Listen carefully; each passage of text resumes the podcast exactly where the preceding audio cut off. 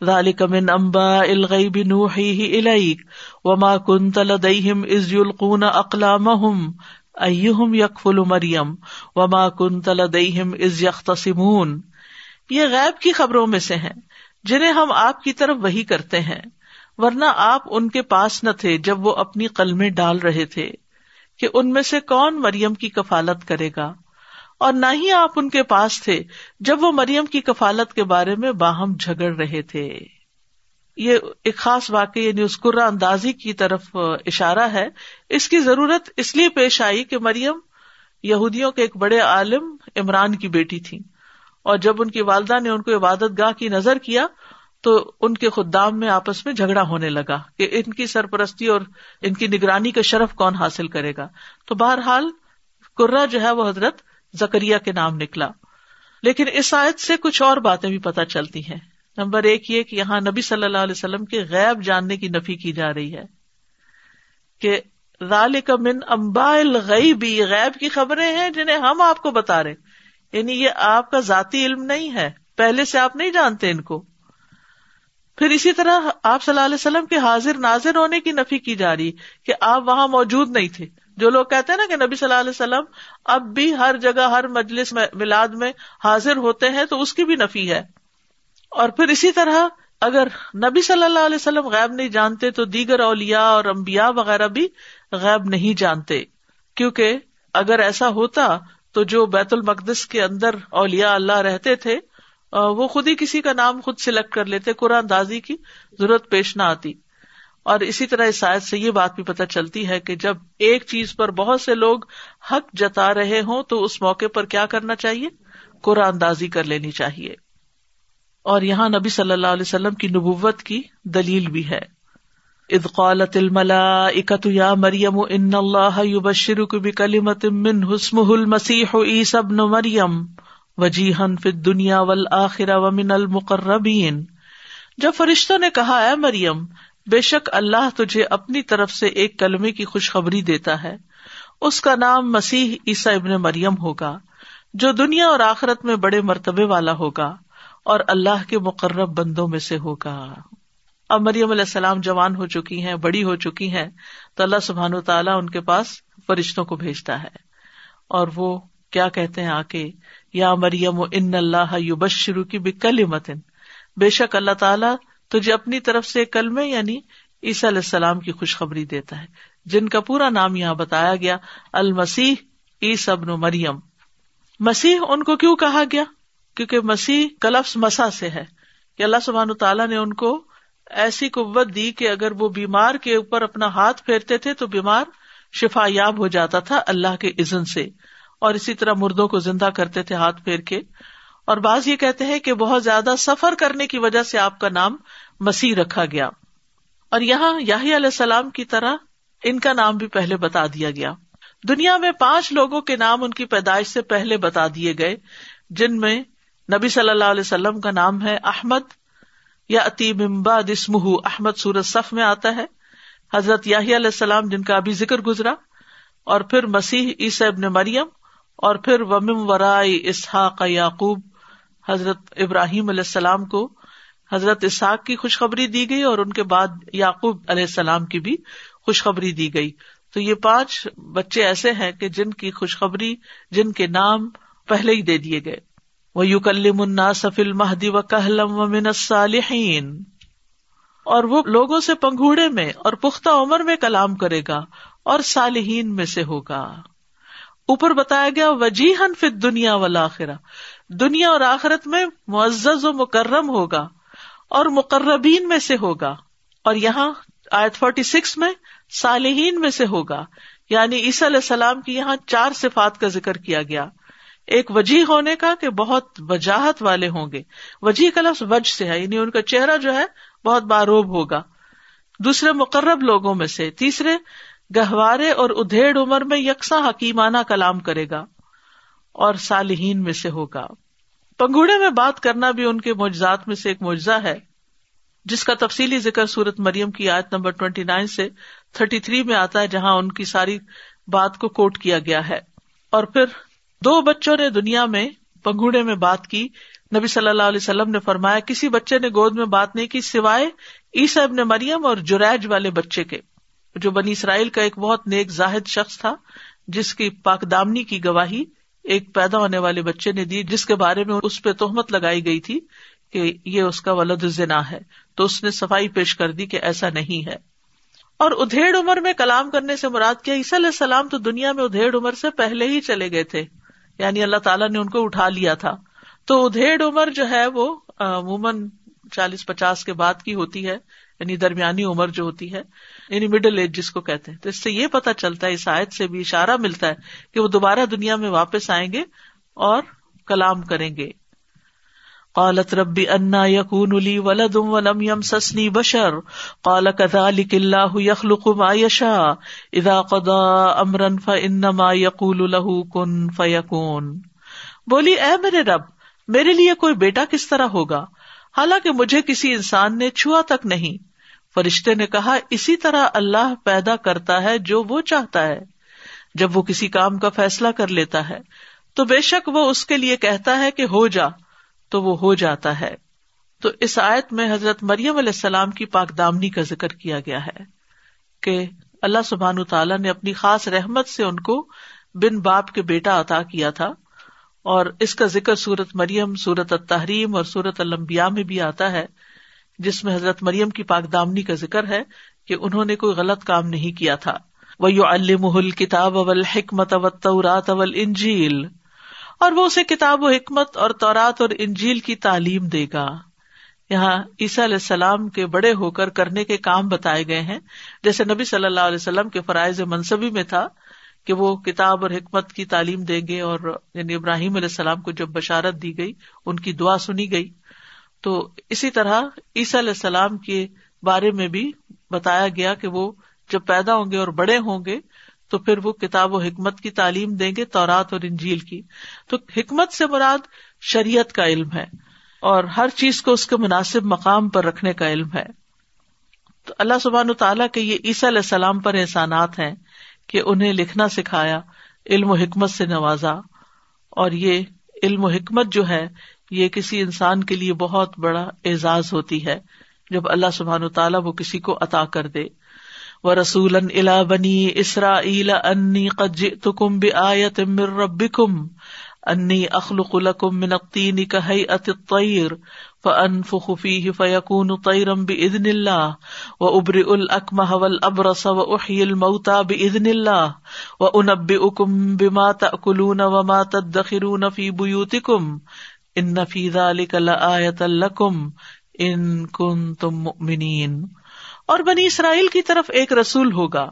وہ کہے گا، بے شک میں تمہارے رب کی طرف سے تمہارے پاس ایک نشانی لایا ہوں۔ بے شک میں تمہارے لیے مٹی سے پرندے کی شکل کی مانند ڈھانچہ بناتا ہوں۔ پھر میں اس میں پھونک مارتا ہوں۔ تو وہ اللہ کے عزن سے ایک پرندہ ہو جاتا ہے۔ اور میں اللہ کے عزن سے پیدائشی اندھے اور برس والے کو تندرست کر دیتا ہوں، اور میں اللہ کے عزن سے مردوں کو زندہ کر دیتا ہوں، اور میں تمہیں اس کی خبر دیتا ہوں جو تم کھاتے ہو اور جو تم اپنے گھروں میں ذخیرہ کرتے ہو۔ بے شک اس میں تمہارے لیے یقیناً ایک نشانی ہے اگر تم ایمان لانے والے ہو۔ تو اسے بھی پتا چلتا ہے کہ عیسیٰ علیہ السلام بنی اسرائیل کی طرف رسول تھے رسول بنی اسرائیل۔ اور پھر اللہ تعالیٰ نے ان کو خاص معجزے عطا کیے تھے۔ اور وہ معجزے کیا تھے جن کا ذکر تفصیل سے ساتھ میں بیان کیا گیا، لیکن ساتھ ہی یہ بتا دیا گیا کہ وہ بے عزن اللہ تھے۔ کہ اللہ کے حکم سے مٹی سے پرندہ بنا کے اس میں پھونک مارتے تو وہ اڑ جاتا۔ اسی طرح بیمار کے اوپر ہاتھ پھیرتے تو وہ تندرست ہو جاتا۔ اور پھر لوگوں کو یہ بھی بتا دیتے تھے کہ تم یہاں میری مجلس میں آنے سے پہلے کیا کھا کے آئے ہو اور گھر میں کیا چھوڑ کر آئے ہو۔ یاد رکھیے کہ ہر نبی کو اس کے دور کے حالات کے مطابق مجھات عطا کیے گئے۔ علیہ السلام کے زمانے میں جادو کا بہت زور تھا تو ان کو اصا دیا گیا جو جادو نگل گیا۔ عیسیٰ علیہ السلام کے زمانے میں طب کا بہت زور تھا تو ان کو ایسے معجزات دیے گئے کہ جس کا کوئی جواب نہ لا سکا یعنی جس کو کوئی کاپی بھی نہیں کر سکا۔ تو وہ ان کی برتری ثابت کرنے کے لیے نبی صلی اللہ علیہ وسلم کے زمانے میں شعر و شاعری کا زور تھا، تو آپ کو ایسا کلام دیا گیا کہ جس کے مقابلے پہ کوئی کلام پیش نہ کر سکا۔ و مصدق لما بین یدی من التورات ولی احل لکم ولی احل لکم بعد الذی حرم علیکم وجئتکم بآیت من ربکم فاتقوا اللہ و اطیعون اور تورات میں سے جو میرے سامنے ہے، اس کی تصدیق کرنے والا ہوں۔ تاکہ میں تمہارے لیے بعض وہ چیزیں حلال کر دوں جو تم پر حرام کی گئی تھی۔ اور میں تمہارے پاس تمہارے رب کی طرف سے ایک نشانی لایا ہوں۔ بس اللہ سے ڈرو اور میری اطاعت کرو۔ تو یاد رکھیے، عیسی علیہ السلام کوئی الگ سے مستقل شریعت لے کر نہیں آئے تھے، بلکہ شریعت موسوی کی تائید اور تصدیق کر رہے تھے۔ اور بنی اسرائیل کو تورات کی اقامت کی دعوت دینے کے لیے آئے تھے۔ اور تورات میں جو بعض چیزیں ان کی غلطیوں کی وجہ سے ان پہ حرام کر دی گئی تھی، ان کو آپ نے حلال کیا تھا، یہ بھی ان کے مشن میں شامل تھا، جیسے اونٹ کا گوشت اور حلال جانوروں کی چربی وغیرہ۔ ان اللہ ربی و رب کم فبدو ہادا سراتم مستقیم۔ بے شک اللہ ہی میرا رب ہے اور تمہارا رب بھی بس اسی کی عبادت کرو، یہی سیدھا راستہ ہے۔ تو اس سے حضرت عیسیٰ علیہ السلام کی ساری پوزیشن واضح ہو جاتی ہے کہ وہ خدا نہیں تھے اللہ نہیں تھے، بلکہ رب کے بندے تھے۔ ان اللہ ربی و رب کم فبدو تو گویا ابودیت میں، بندگی میں عیسیٰ علیہ السلام باقی لوگوں ہی کی طرح ہے امبیا اپنے آپ کو اللہ کا بندہ بتانے میں فخر محسوس کرتے ہیں۔ ان کی ترجیحات میں سے یہ ہے کہ وہ اپنے آپ کو اللہ کا بندہ ظاہر کرے۔ اسی لیے آپ دیکھیں کہ جب وہ پنگوڑے میں بول رہے تھے تو اس وقت بھی انہوں نے اپنا تعارف کیا کروایا۔ انی عبد اللہ کہ میں اللہ کا بندہ ہوں۔ ابو حرارا سے مربی ہے، وہ کہتے ہیں کہ ایک مرتبہ جبری علیہ السلام نبی صلی اللہ علیہ وسلم کی خدمت میں بیٹھے ہوئے تھے کہ اچانک ان کی نظر آسمان پر پڑی کہ ایک فرشتہ اتر رہا ہے۔ جبری علیہ السلام نے کہا، یہ فرشتہ جب سے پیدا ہوا ہے، اس وقت سے لے کر اب تک کبھی زمین پر نہیں اترا۔ جب وہ نیچے اتر کر آیا تو کہنے لگا، اے محمد، مجھے آپ کے رب نے آپ کی طرف یہ پیغام دے کر بھیجا ہے کہ وہ آپ کو بادشاہ بنا کر نبوت عطا کرے یا بندہ بنا کر رسالت عطا کر دے۔ جبریل علیہ السلام نے ارض کیا، اے محمد، اپنے رب کے سامنے توازو اختیار کیجیے آپ نے فرمایا، بلکہ مجھے بندہ بنا کر رسالت عطا کر دے۔ تو آپ کی یہ خواہش پوری کی گئی۔ اسی طرح ایک اور روایت میں آتا ہے کہ نبی صلی اللہ علیہ وسلم کے پاس ایک بڑا پیالہ تھا جسے غرہ کہا جاتا تھا۔ اسے چار آدمی مل کے اٹھاتے تھے یعنی زیادہ لوگوں کو کھانا کھلانے کے لیے۔ بس جب چاشت کی نماز کا وقت ہوا اور لوگوں نے چاشت کی نماز پڑھی تو وہ پیالہ لایا گیا جس میں سرید بنا ہوا تھا۔ سب لوگ اس کے پاس جمع ہو گئے۔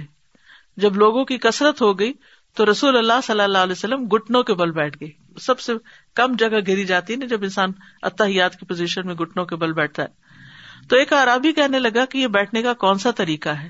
نبی صلی اللہ علیہ وسلم نے فرمایا، بے شک اللہ نے مجھے کریم بندہ بنایا ہے ابدن کریمن اور مجھے جابر اور تند خو نہیں بنایا، کہ میں ایک ہمبل سروینٹ ہوں اللہ سبحان و تعالیٰ کا۔ آپ صلی اللہ علیہ وسلم اپنے آپ کو بشر کہتے تھے، جیسے ایک موقع پر آپ نے پانچ رکتیں نماز پڑھا دی، تو اس پر ارض کیا گیا کہ کیا نماز زیادہ ہو گئی ہے؟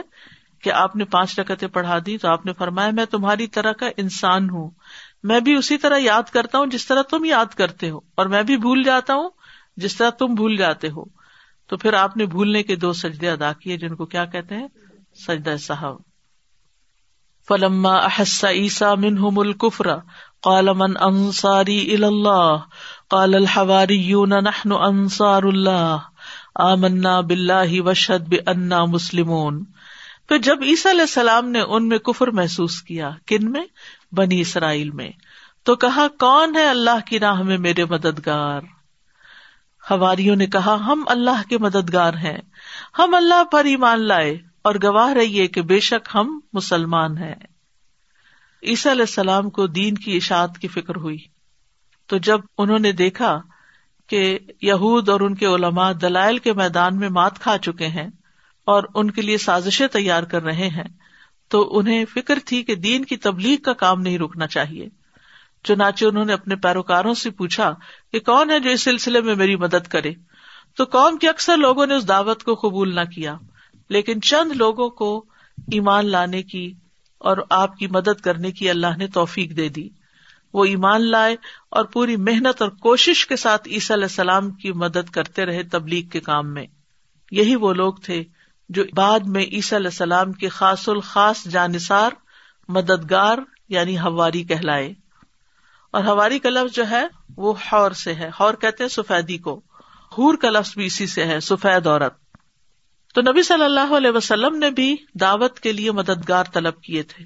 اس سے یہ پتا چلتا ہے کہ دعوت کے کام میں انسان اپنے ساتھ اوروں کو بھی شریک کرے، انصار اللہ بننے کی دعوت دے۔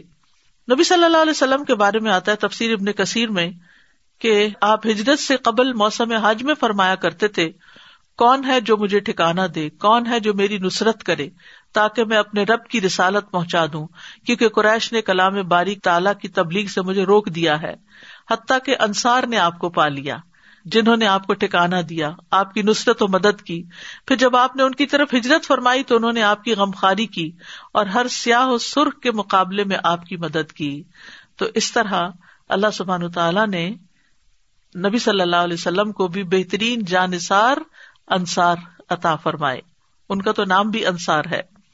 پھر اسی طرح حضرت جابر کہتے ہیں کہ رسول اللہ صلی اللہ علیہ وسلم میدان عرفات میں اپنے آپ کو لوگوں کے سامنے پیش کیا کرتے تھے اور کہتے تھے، سنو، کوئی مجھے اپنی قوم کی طرف لے جائے، کیونکہ قریش نے دائرہ تنگ کر دیا تھا۔ بلا شبہ قریش نے مجھے اپنے رب کا کلام پہنچانے سے روک دیا ہے۔ تو بہرحال، ہر نبی کے لیے اللہ نے ایسے مددگار پیدا کیے، ان میں سے کچھ ان کے امت میں سے ہواری ہوتے، ساتھی ہوتے، جو ان کی سنت پر عمل کرتے ان کے حکم کی اتباع کرتے، لیکن بعد میں پھر آہستہ آہستہ ان کے جانشین نالائق لوگ بن جاتے اور خود عمل نہیں کرتے تھے اور ایسے کام کرتے تھے جن کا ان کو حکم نہیں دیا گیا۔ یہ مفہوم ہے صحیح مسلم کی روایت کا، جو نبی صلی اللہ علیہ وسلم سے مرفوع روایت ہوئی ہے۔ اور نبی صلی اللہ علیہ وسلم کے ہواری کون تھے؟ زبیر بن عوام۔ آپ نے فرمایا، بے شک ہر نبی کا ایک ہواری یعنی مخلص ساتھی۔ ہواری سفیدی سے نکلا ہے یعنی جن کے دل سفید ہوں سیاہ دل والے وہ ہوتے ہیں نا جو مخلص نہ ہو تو سفید دل والے یعنی جن کا تسکیا ہو چکا ہو اور جو بالکل خلوص کے ساتھ آپ کے مددگار ہوں۔ پھر انہوں نے دعا کی، ربنا آمنا بما انزل تبا رسول فختبنا ما شاہدین اے ہمارے رب، ہم اس پر ایمان لائے جو تو نے نازل کیا اور ہم نے رسول کی پیروی کی۔ سو تو ہمیں بھی گواہوں کے ساتھ لکھ لے۔ فختب ناما شاہدین اور یہ شاہدین کون ہے یہ صحابہ کرام ہے تو ان کی خواہش کیا تھی کہ ہمیں بھی ان کا ساتھ نصیب ہو؟ و مکر و مکر اللہ و اللہ خیر الماکرین اور انہوں نے چال چلی اور اللہ نے بھی خفیہ تدبیر کی اور اللہ خفیہ تدبیر کرنے والوں میں سب سے بہتر ہے۔ یہاں یہود کے مکر کی بات کی جا رہی ہے کہ یہود کے علماء نے اس وقت کے بادشاہ کو بہکایا۔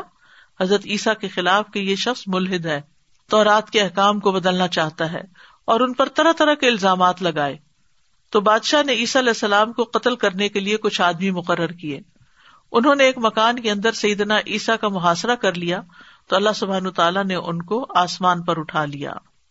اذ قال اللہ یا عیسیٰ، انی متوفی کا ورافع کا الیہ و متحر کا من الذین کفروا و جائل الذین اتبعوا کا فوق الذین کفروا الى یوم القیامہ۔ ثم الی مرجعکم فاحکم بینکم فیما کنتم فیہ تختلفون۔ جب اللہ نے فرمایا، اے عیسیٰ، بے شک میں تجھے پورا پورا لینے والا ہوں اور تجھے اپنی طرف اٹھا لینے والا ہوں اور تجھے ان لوگوں سے پاک کرنے والا ہوں جنہوں نے کفر کیا اور قیامت کے دن تک جن لوگوں نے تیری پیروی کی، انہیں کفر کرنے والوں پر فوقیت دینے والا ہوں۔ پھر تم سب کو میری طرف لوٹنا ہے۔ تو میں تمہارے درمیان اس چیز کا فیصلہ کر دوں گا جس میں تم اختلاف کرتے تھے۔ جب حالات بہت خراب ہو گئے تو اللہ سبحان تعالیٰ نے کس طرح عیسیٰ علیہ السلام کو اٹھایا، اس کے بارے میں اللہ تعالیٰ نے ان کو پہلے سے بتا دیا، یا عیسیٰ انی متوفی کا کہ میں تجھے پورا پورا لینے والا ہوں۔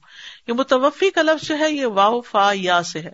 وفا یفی بھی ہوتا ہے اوفا یوفی بھی ہوتا ہے، وفا یو وفی بھی ہوتا ہے، توفا یا توفا بھی ہوتا ہے۔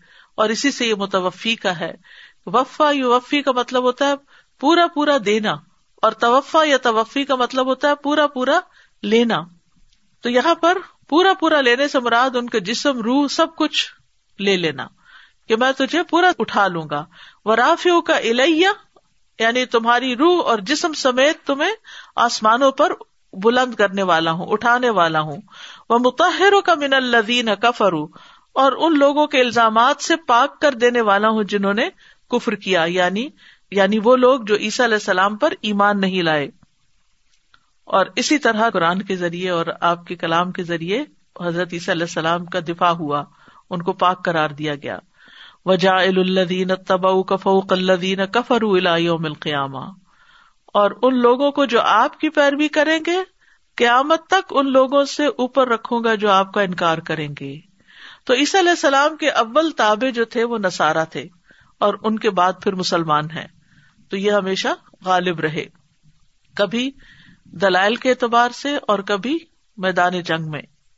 اور ابن کثیر کہتے ہیں کہ ان سے مراد صرف نسارا بھی ہو سکتے ہیں۔